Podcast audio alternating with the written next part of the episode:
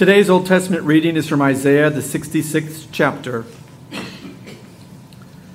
For I know their works and their thoughts, and the time is coming to gather all nations and tongues, and they shall come and, and shall see my glory.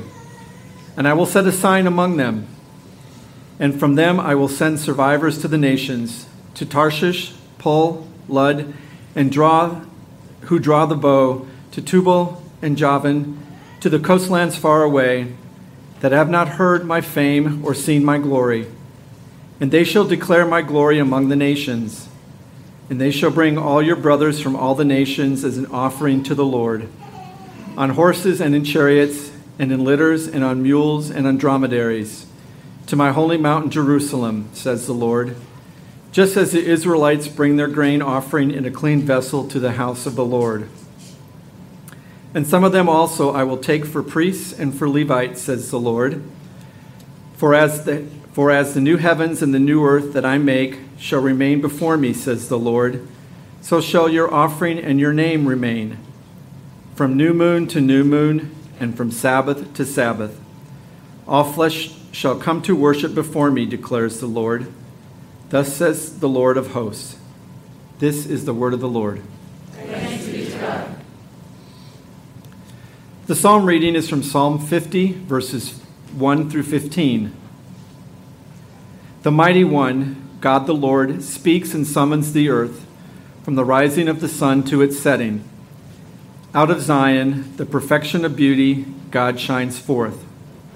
Our God comes. He does not keep silence. Before him is a devouring fire, around him a mighty tempest. He calls to the heavens above and to the earth, that he may judge his people.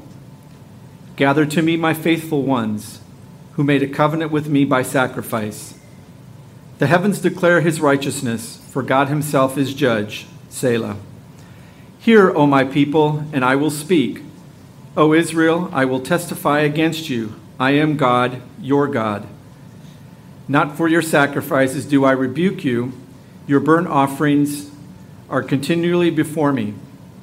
I will not accept a bull from your house or goats from your folds. For every beast of the forest is mine, the cattle on a thousand hills. I know all the birds of the hills, and all that moves in the field is mine. If I were hungry, I would not tell you, for the world and its fullness are mine. Do I eat the flesh of bulls or drink the blood of goats?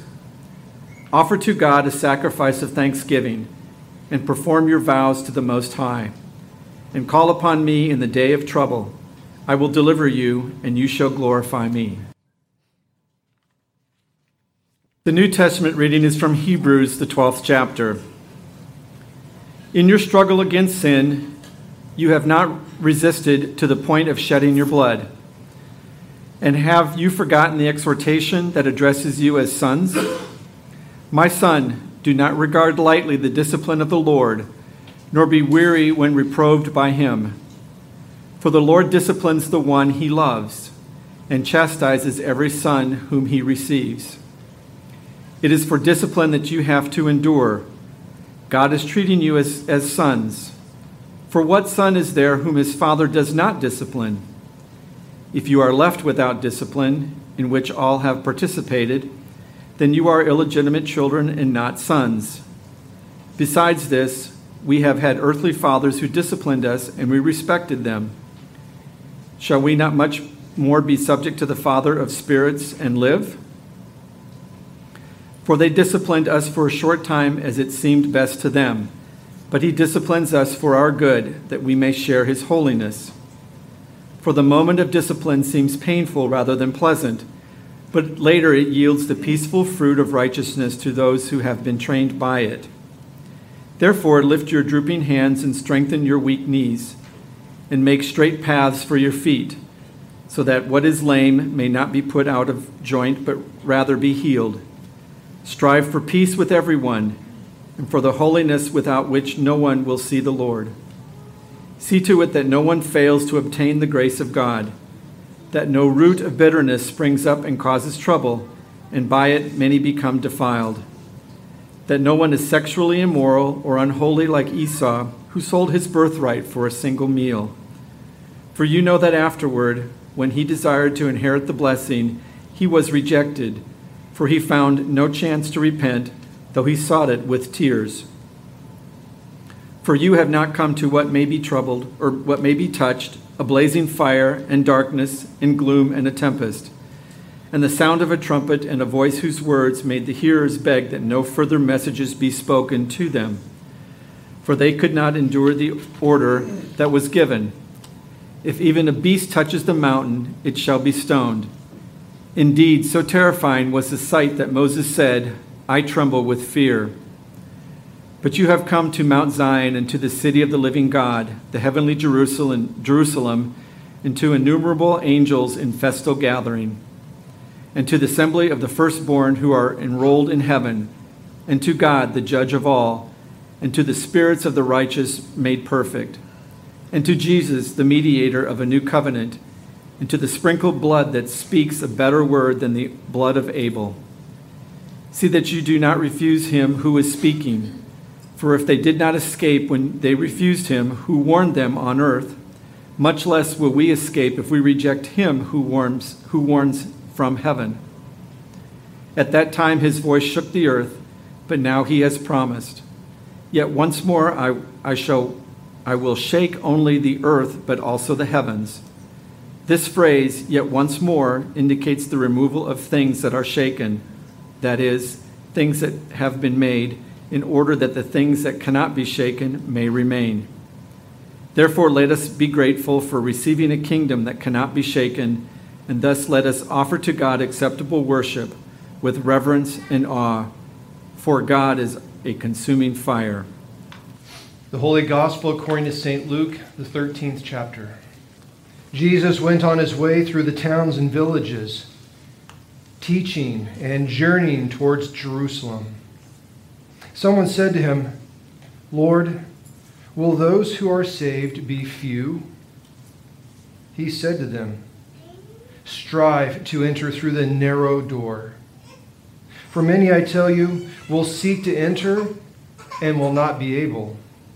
When once the master of the house has risen and shut the door, and you begin to stand outside and to knock at the door, saying, Lord, open to us, then he will answer you, I do not know where you come from.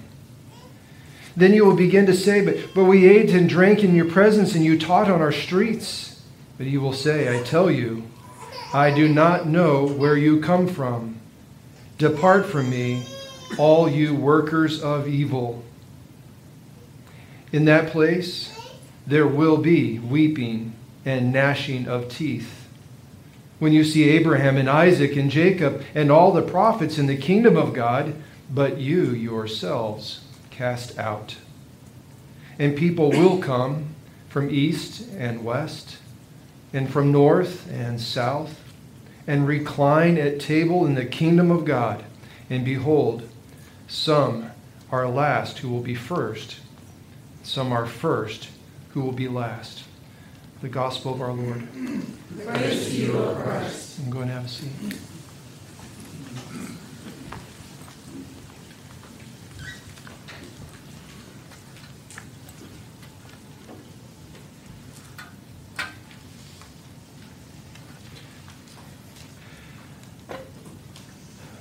All right, so this was one of the It's on earlier today. Of all the sermons in the last almost two and a half years, this one was the hardest.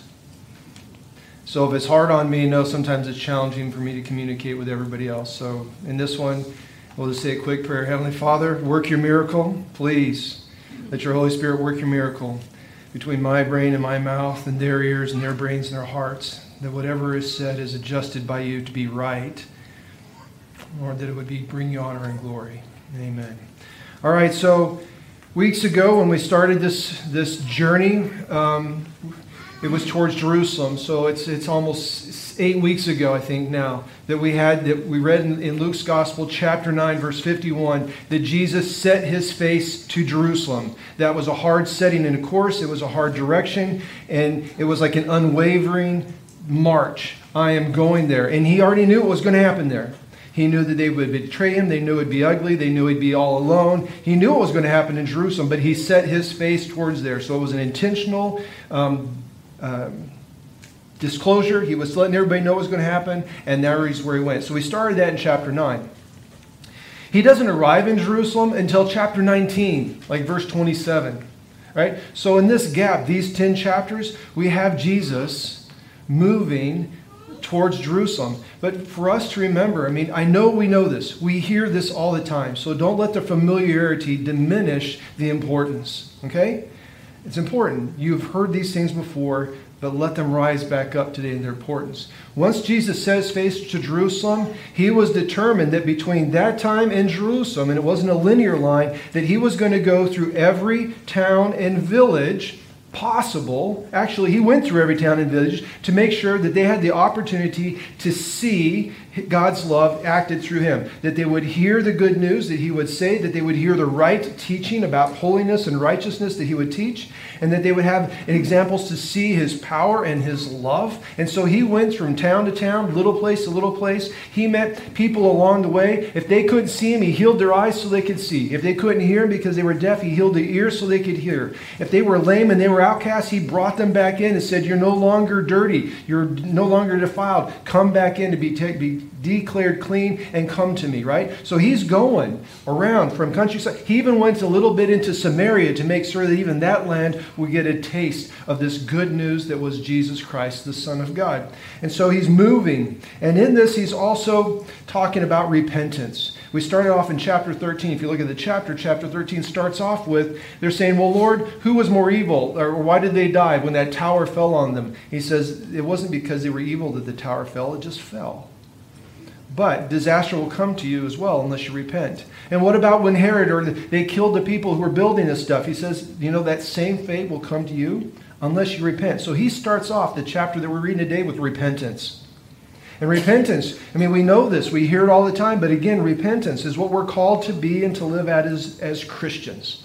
All right? We are called to continuously work to put our eyes towards Jesus, put our, our hearts towards the way and the will of our Heavenly Father, and to turn our whole bodies to move in His direction. That is repentance. It's a turning towards and a moving towards. It's repentance. Repentance is not about perfection, because we will constantly have our eyes diverted. We will constantly have our hearts, hearts over here in wrong places. We'll constantly have our bodies moving in directions we will not want to go. But we, in this repentance, is like we're going to hear God calling again and says, no, we're going to have another course correction. We're going to get back on track. We're going to be going back towards Jesus. And we're going to say we're sorry. We're going to confess our sins, all of them. And we're going to wage that war to go in that direction. So he's been talking about this and about the difficulties of this and the challenges of this, but that it's worthwhile.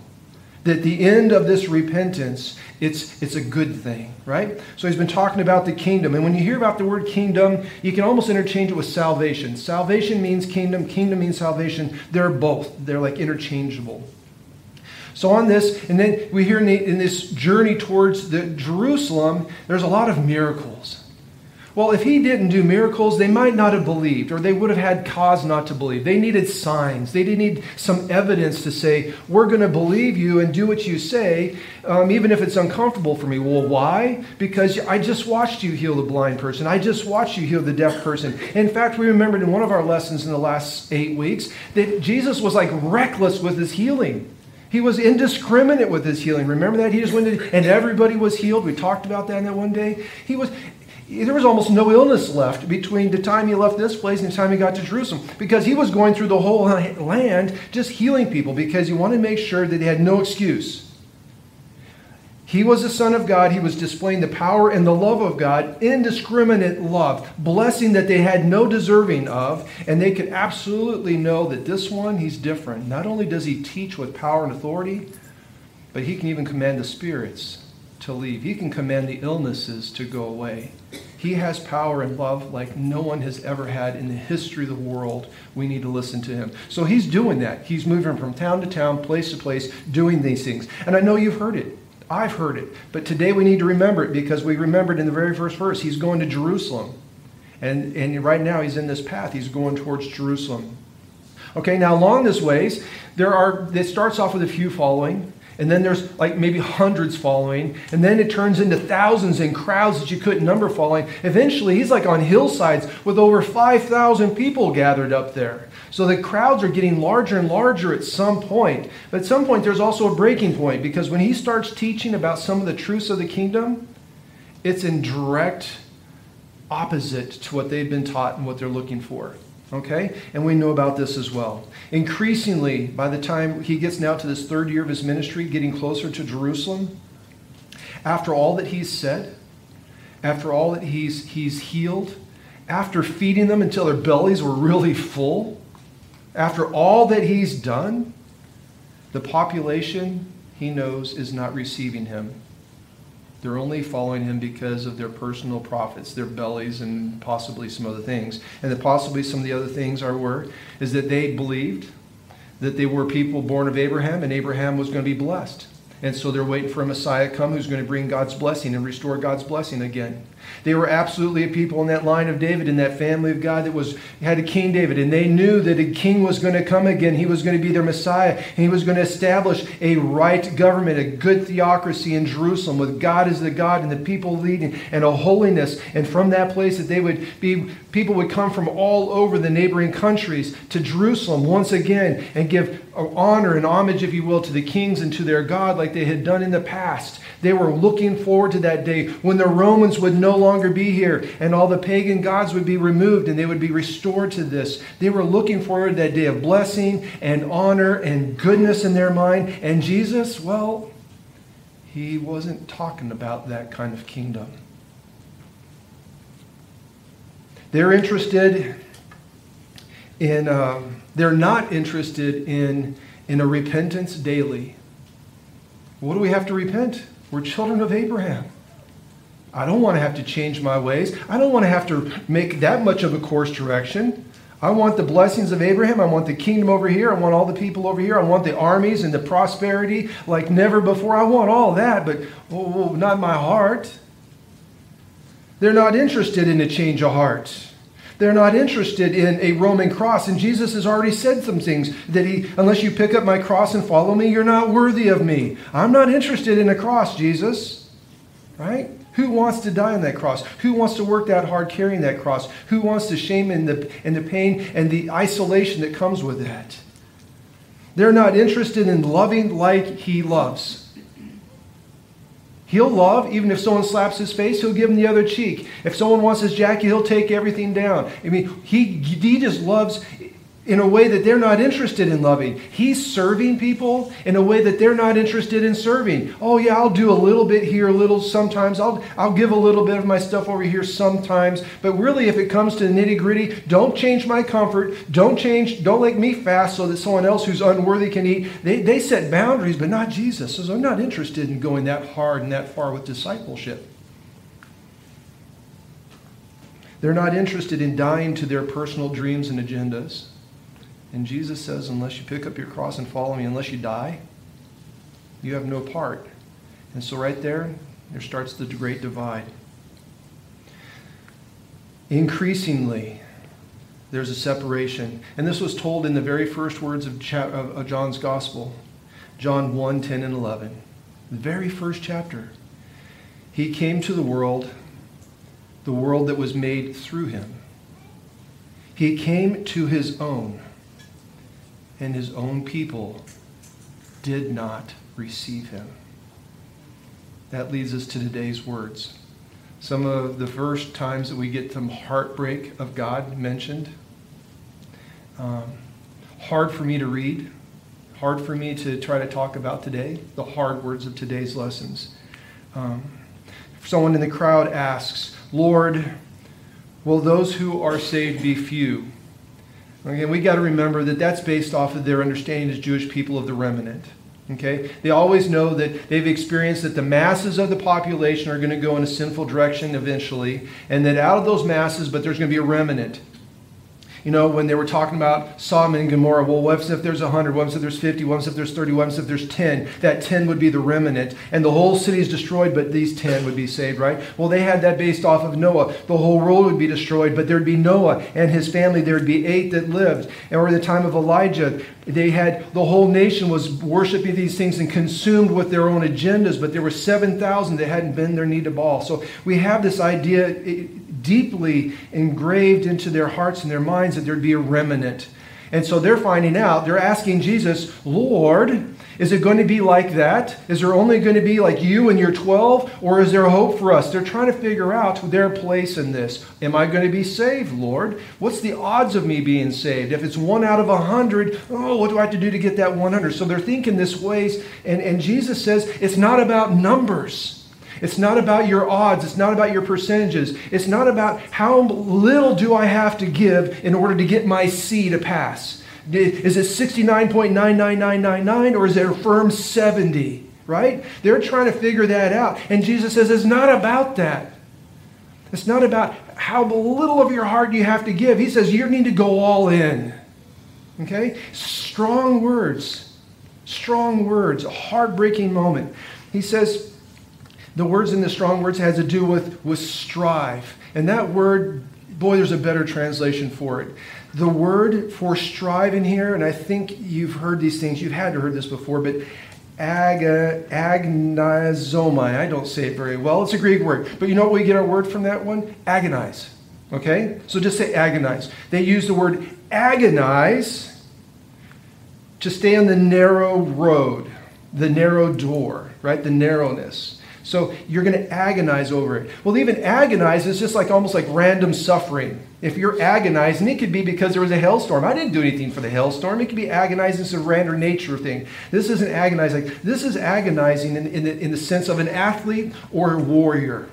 That's where they used that word in other places in Scripture. So in this one, agonizing is like in the struggle. And you guys get, well, some of you know, Nanette is in, it, has got a full-time job, and, and she's working in, in, in, the, in the town where we used to live for the district attorney's office down there. She's been down there now for a couple, three weeks. And, and so while, while she's away, we are in carnivore place because she's cooking all these vegetarians, and so we're grilling a lot, so we're kind of a carnivore happy place.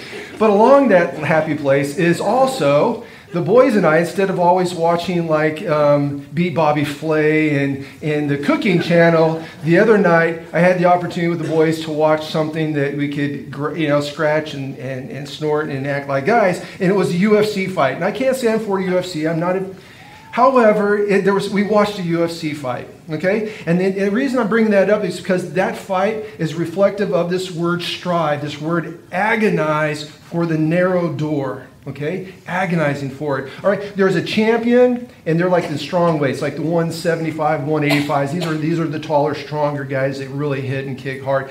And so there's the champion and the challenger. The challenger is exceptional. And so round one comes up, and and they're man, they're going at it hard. They're, in U F C, there's no rules. I mean, there's some rules. I think you can't bite, but you really can't bite because you got a mouthpiece. I don't think there's headbutts. I don't think they allow that. But other than that, fists, arms, elbows, shoulders, knees, thighs, ankles, feet, toes, pinkies. I mean, if whatever you can do to inflict something on somebody, make them quit, you can choke them out, twist their arms, twist their ankles. It's full contact, right? So here you go. You got this champion and, and, and this challenger. This champion says, this belt's mine and you're not going to take it. Maybe off my dead body. And the challenger says, that's belt, that belt's mine, and I'm going to take it off your broken body. So you got these two guys, they're just warriors, right? And they got this common thing they're fighting for. In the first round, they've gone at each other hard, and they're starting to show signs of it. Into round two, they've gone at each other even more hard. Now they're getting success and some lack of success, and they know what they can try to do, and they're maneuvering into round two. By round three, they're starting to show signs of fatigue and the wear. All right, they get bloodied up and they get broken up. Their legs are swelling because they've been kicked in the legs, and their, their ribs aren't working right because they've been hit. I mean, they're starting to show the effects of their war, but they won't quit. Both of them have been knocked down. One in the first round, one in the second round. They're inflicting this, but neither one will quit. At the end of every round, they're sitting in the corners, and both of them were asking their coaching staffs, did I win the round? How did I do? And you know what their coaching staff said to them? They never said you won the round. They didn't say if you didn't win the round. They said you stay your course. Trust your training. Stay to our plan. We have not adjusted it. Remember to do this. Remember to do this. Remember to do this. Forget about the rounds. Go out and win this next round. Stay your course. And then fourth round, they're getting more tired. You know what happens at the end of the fifth round? I mean, they were so tired, they were swinging like this. They couldn't even get their arms to hardly work. Their legs, they couldn't even get them up to try to kick. When the bell rang at the end of the fourth round, or the end of the fifth round, okay, these are five-minute rounds, and there's five of them. That's a long time to be doing this, right? twenty-five minutes. At the end of that one, they were first here trying to hit each other. At the end of that, they both put their arms up on the cage like this, and the other one right there, and they just put their arms up there, and they were in complete exhaustion. Complete exhaustion. And no one knew who was going to win the fight. At that point, they didn't know. Their coaches didn't know. It was a draw. twenty-nine twenty-eight for this guy, twenty-nine twenty-eight for this guy. Who's going to win? Third vote, third judge decides. twenty-nine twenty-eight for this guy. That's how close it was. I bring that U F C thing and that struggle, that epic thing on here, because in here that's agonize. That's strive. That's to war. That's to battle. When Jesus is saying you strive for that narrow gate, that narrow door, you're to throw everything you have into it. And you don't ask if you're winning. You don't ask how well you're doing. You're just striving for this victory at all costs. And you put every ounce of energy into this. You will strive to follow Jesus Christ in the direction he goes as fast as he goes, period. You don't ask how much more, Lord. You just keep up. If he says to do this, you do it. I mean, it's that intense and it's that important. Strive to be this narrow, strive for this narrow door. Now that's a direct composition or conflict with a lot of things we get in the world right now. There's two eras in the world that we have. One was a little older and it still exists, and one's really popular these days. The first era was is that you can work your way to heaven. That actually, if you if you do this war, that you're going to win. If you engage in that cage, that U F C fight, that you're going to win. Jesus doesn't say you're going to win. That's a lie. You can't, we can't ever earn our way to heaven. We will not be able to work our way in. We won't win that title. We're just going to strive to stay close to the one who's going to give us the title, right? So on there, the works righteousness, that was a lie. We can't work our way there. It's a gift. Simultaneously, there's another lie that says, oh, it's so easy. You just say this prayer, you know, you get this music all stirred up and you hear this message. You're so moved emotionally on this day that you're going to say, I believe in Jesus. I confess my sins. And that's all you have to do, right? Just, just say the right words and your life doesn't have to reflect it. So on one stream, you have to try to work your way in. On the other extreme, you just say a couple of cute words occasionally and you think you're in. And both of those are off. Both of those are lies. Jesus tells us the answer. It's neither one of those. It's, it's strive to enter the narrow door. That is not a one and done. That is a life of continuing from the time the bell rings in the first round until your very last exhausted moment, and your life ends at the very last bell. You strive, you fight to remain holy and true to your Lord Jesus. You do the things that please your Lord. If there's any hint that it does not please God, you don't even think about it. That's how intense your war is. Don't even think about the temptations. It's a narrow path.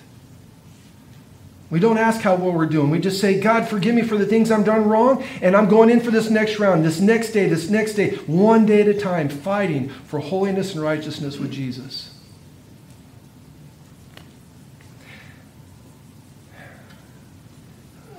Jesus came to seek and save the lost, and it works. He ends his chapter, this little piece, with, even though there will be many that will knock and they will not come in. And guys, that's got to hurt. What would it be like to be a parent and have an unruly child who doesn't love you, who hasn't shown respect for you, who's been destructive to you and your family, and they're such a monster that you have to put them out of your house for a time and a season? How hard would it be to do that? Would it break your heart to say goodbye to a child that was that much of a monster? And how about that child is knocking on the door saying, give me another chance, and it's only been five minutes. And you can't say, you. I mean, that's got to hurt. Well, our perfect God in love is telling us right now that there's going to come a day that him as a parent, as our Father in heaven, is going to be t- telling a whole bunch of folks that weren't interested in him while they lived. Once the door's shut, it's shut. There is no reopening it. Jesus said it. He's told us. And when you're on that side of the door, there's weeping and gnashing of teeth. But on the other side, they're going to come from the north and the south and the east and the west. Those that have been fighting, those that have been um, agonizing and striving to, to stay close to Jesus and stay on his narrow path, they're going to be coming from all directions. And it's going to be good. So for us on this lesson, let it scare you a little bit. Let it concern your heart a little bit. It's natural to say, Lord, am I going to be on this side of the door, on this side of the door? But on the other side, not so much, because we're going to leave this place and we're going to be, we're going to be fighting for that belt of being a follower of Jesus, and nothing's going to stop us. If I get hit down because of a temptation with my eyes, I'll close my eyes to that next time and I'm going to keep on. And if my heart gets distracted over here, I'm going to say no to that and I'm going to continue with my fight over here. Neither one of those U F C fighters ended up the fight without receiving one punch. They both got hit. It's not about a clean fight. It's not about ever going through this perfect. It is about a striving. It's about a direction. It's about trying to be a champion for Jesus. And that's what this lesson will be about. And the good news is, is we will get to come in, and we will get to come in around the earth. The challenges for us today and going into this next week is, God, make me a warrior for you. Uncompromising. I don't need shows. I don't need all this fancy stuff. Just let me love like you love and serve like you serve. That's my motto. That's my badging. That's my advertising. That's my life. Make me to love like you love and serve like you serve. And help me help my friends do the same thing. God, help us be that church. Amen. Let us declare our faith using the words of the Nicene Creed. I believe in one God, the Father Almighty, maker of heaven and earth, and of all things visible and invisible, and in one Lord Jesus Christ, the only begotten Son of God, begotten of his Father before all worlds, God of God, light of light, very God of very God, begotten not made, being of one substance with the Father, by whom all things were made, who for us and for our salvation came down from heaven, and was incarnate by the Holy Spirit of the Virgin Mary, and was made man, and was crucified also for us under Pontius Pilate. He suffered and was buried. And the third day he rose again, according to the Scriptures, and ascended into heaven, and sits at the right hand of the Father. And he will come again with glory to judge both the living and the dead, whose kingdom will have no end. And I believe in the Holy Spirit, the Lord and giver of life, who proceeds from the Father and the Son, who with the Father and the Son together is worshipped and glorified, who spoke by the prophets. And I believe in one holy Christian and apostolic church. I acknowledge one baptism for the remission of sins, and I look for the resurrection of the dead and the life of the world to come. Amen. Let us pray together in Christ Jesus for all people according to their needs. Heavenly Father, we pray for peace in the world, for unity and holiness within the church, for harmony, patience, and love within the family, and for all that contributes to the common good. Lord, in your mercy, hear our prayer. We pray for protection against acts of violence and terror, for just and fair laws, for those charged with the responsibility of leadership in our nation and throughout the world, for good order, and for all to enjoy safety in their homes. Lord, in your mercy, hear our prayer. Lord, we pray for the church, that you prosper the preaching of your word, for all pastors and church workers to know and pursue your holy will, for this congregation as we continue to seek your guidance on how to live and live as and make disciples. Lord, in your mercy, hear our prayer. For the sick and those who suffer, for those troubled in mind or heart, for the grieving in their sorrow, and for the dying in their last days on earth, for the person here today who thinks they need you the most, for the person here today who thinks they need you the least, for those we name in our hearts now. Lord, in your mercy, hear our prayer. For those who have wandered from the faith, for those who have been absent from the Lord's house, for those whom we have hurt or wounded in word or deed, and for the reconciliation of all by the forgiveness of Christ. Lord, in your mercy, hear our prayer.